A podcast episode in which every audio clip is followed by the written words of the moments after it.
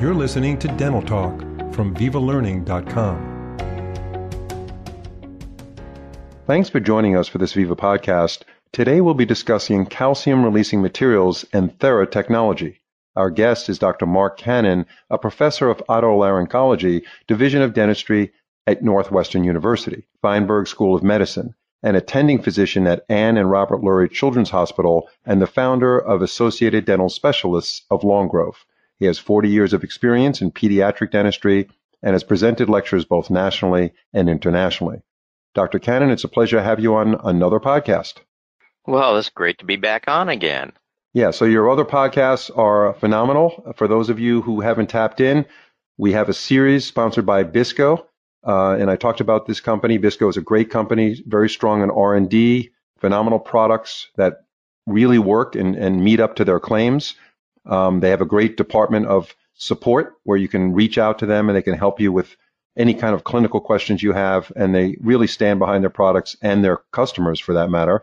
The podcast that Dr. Cannon has done for us so far, if you feel uh, up to tapping into them, The Dentist's Role in Research was the first one.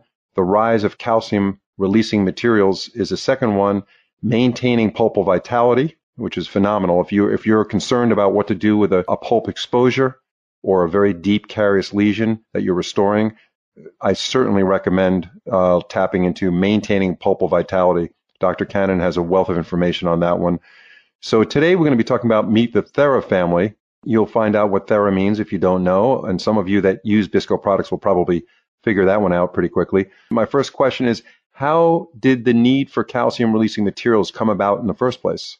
Well, basically because when we deal with dental disease, we're dealing with a dysbiosis. We have an oral microbiome that has been disturbed from what it should be, and overgrowth of pathogenic bacteria and an undergrowth of the commensals that prevent decay in periodontal disease.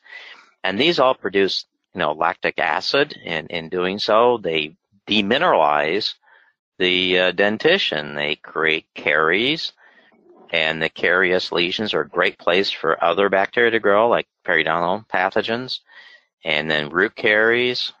So restoring the dentition could remain could mean actually boosting the level of your uh, available calcium, bioavailable calcium within your restorations. Yeah, and that would be an exciting phenomenon because that's really what the goal would be, uh, is to make sure that as much as you can, we want to avoid demineralization of the tooth structure because that's what the tooth is being supported by is the dentin. What are some of the differences between TheraCal LC and a product like MTA, for instance? Well, MTA is, like we talked about earlier, that's going to be your dicalcium tricalcium silicate with some calcium sulfate and uh, a few other less desirable, actually, like dicalcium aluminate materials. Um, but TheraCal LC is your tricalcium dicalcium silicate and a resin matrix that is a very, very gentle and biocompatible, non-cytotoxic uh, hydrophilic matrix, especially once it's cured. Once it's completely cured, it's a form of a poly-HEMA, so it's very gentle and kind, just like a contact lens would be. But being hydrophilic allows for the ions, the calcium ions to come out of the material and the hydroxyl ions, so you have the alkalinity, so it is biologically kind. It functions with the dentin to cause remineralization of the dentin and the alkalinity to reduce the growth of your pathogenic bacteria. Let's talk a little bit about the ion exchange and how the Thera technology works with that ion exchange. Well, ha- to have the ion exchange, you have to have the resin being compatible, which is what took about 10 years of research to develop that compatible resin. Our first few batches of TheraCal that I tried to make on my own, and I'm not a very good chemist. I'll never even claim to be one. I almost got my degree in chemistry, but I didn't do very well apparently. But they were way too hydrophobic. And that's what you've seen with a number of products on the market like Ultra Blend Plus or VLC Dycal, and they'll admit it too. They have a really hydrophobic type of resin matrix. So water sheds off. It's like waxing your car. Water just forms these little beads. And so you need to have something that's more hydrophilic, which is how a resin modified glass ionomer works. So when I first was trying to make these products, I actually called it resin modified Portland cement. If you look back at some of my early lectures from the 90s, you'll see me calling it BioCal as a powder liquid that you would mix that was a resin modified Portland cement. Um, but it was felt to be too clunky, not clinician friendly. So we wanted to have something that would have material strength and still be bioactive. And, and of course, the fun thing about all this is that if you look at research done by uh, Gandolfi and Prati and other people, you'll find that it releases calcium as much, TheraCal LC does, release calcium as much as MTA and is as alkaline as MTA, but vastly better in mechanical properties. In fact, it kind of levels off the curves. You know, like right now we're talking about flattening the curve. It kind of levels off the calcium release and levels, keeps it going longer and keeps the alkalinity longer. So it's a little bit better actually for the pulp. So what studies have been done to demonstrate the effects of calcium releasing materials in general or even specific studies related to Theratechnology? Well, for instance, recently published in our pediatric dental journal, we've had a number of studies with pulpotomies.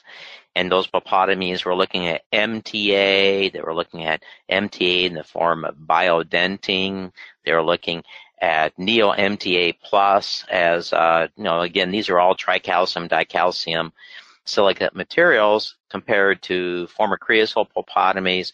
And actually, the calcium releasing ones uh, do better than the formocresol, although not statistically by a great deal, but if you look numerically, they do much, much better. So we have these clinical studies, for instance, with uh, TheraCal LC that were done going back to like 2014, a two-year study out of Turin University in Europe where on these direct pulp caps, 93.3% of the TheraCal treated teeth had a vital pulp at two years, and only 66% of the ones that were treated with glass ionomers. You see a huge improvement over glass ionomers, which are actually quite cytotoxic. Then you have the Ann Arbor study too, where University of Michigan Ann Arbor compared in a retrospective study uh, again over I think it was a two-year period there, and they had a much better success rate with, although statistically not huge, but it was better with the TheraCal LC than it was with Dycal for direct pulp caps. Uh, you can look at all the in vitro research where they use the immortalized cell lines, great research done by John Mitchell at Midwestern University. And when he was up at Midwestern University in um, um, he's at down Arizona now.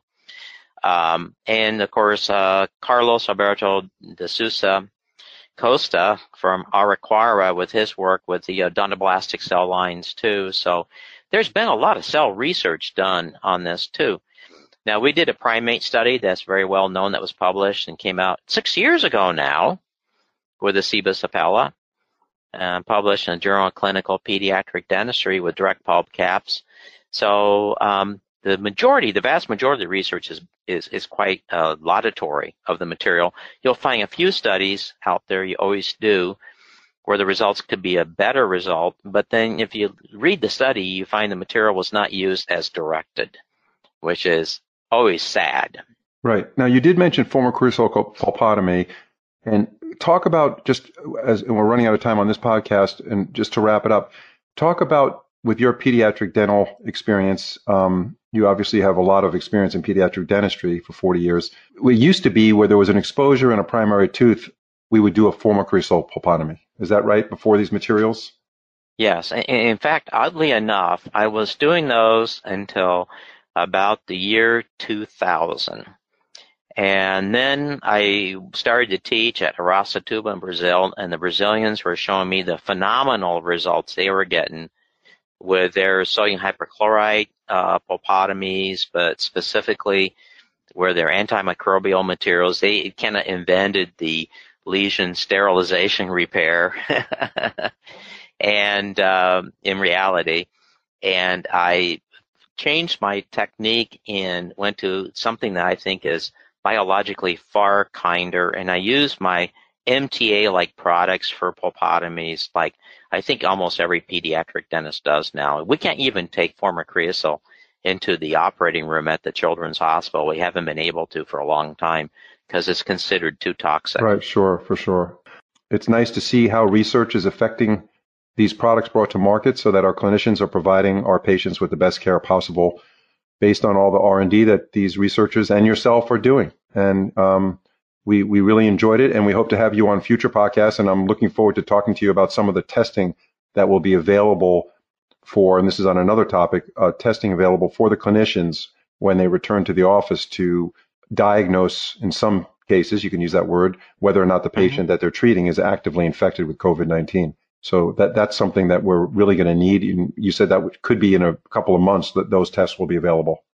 Well, there's there's some available right now, but there's going to be a lot more. And there's so many things that reopening your office. We're reopening early, and uh, as a test situation, and I love to share what we're doing for our reopening protocol because I think everyone would be really uh, very interested in what you can do to sterilize a lot of your equipment that you didn't know you could even you couldn't you didn't even know these things were even possible.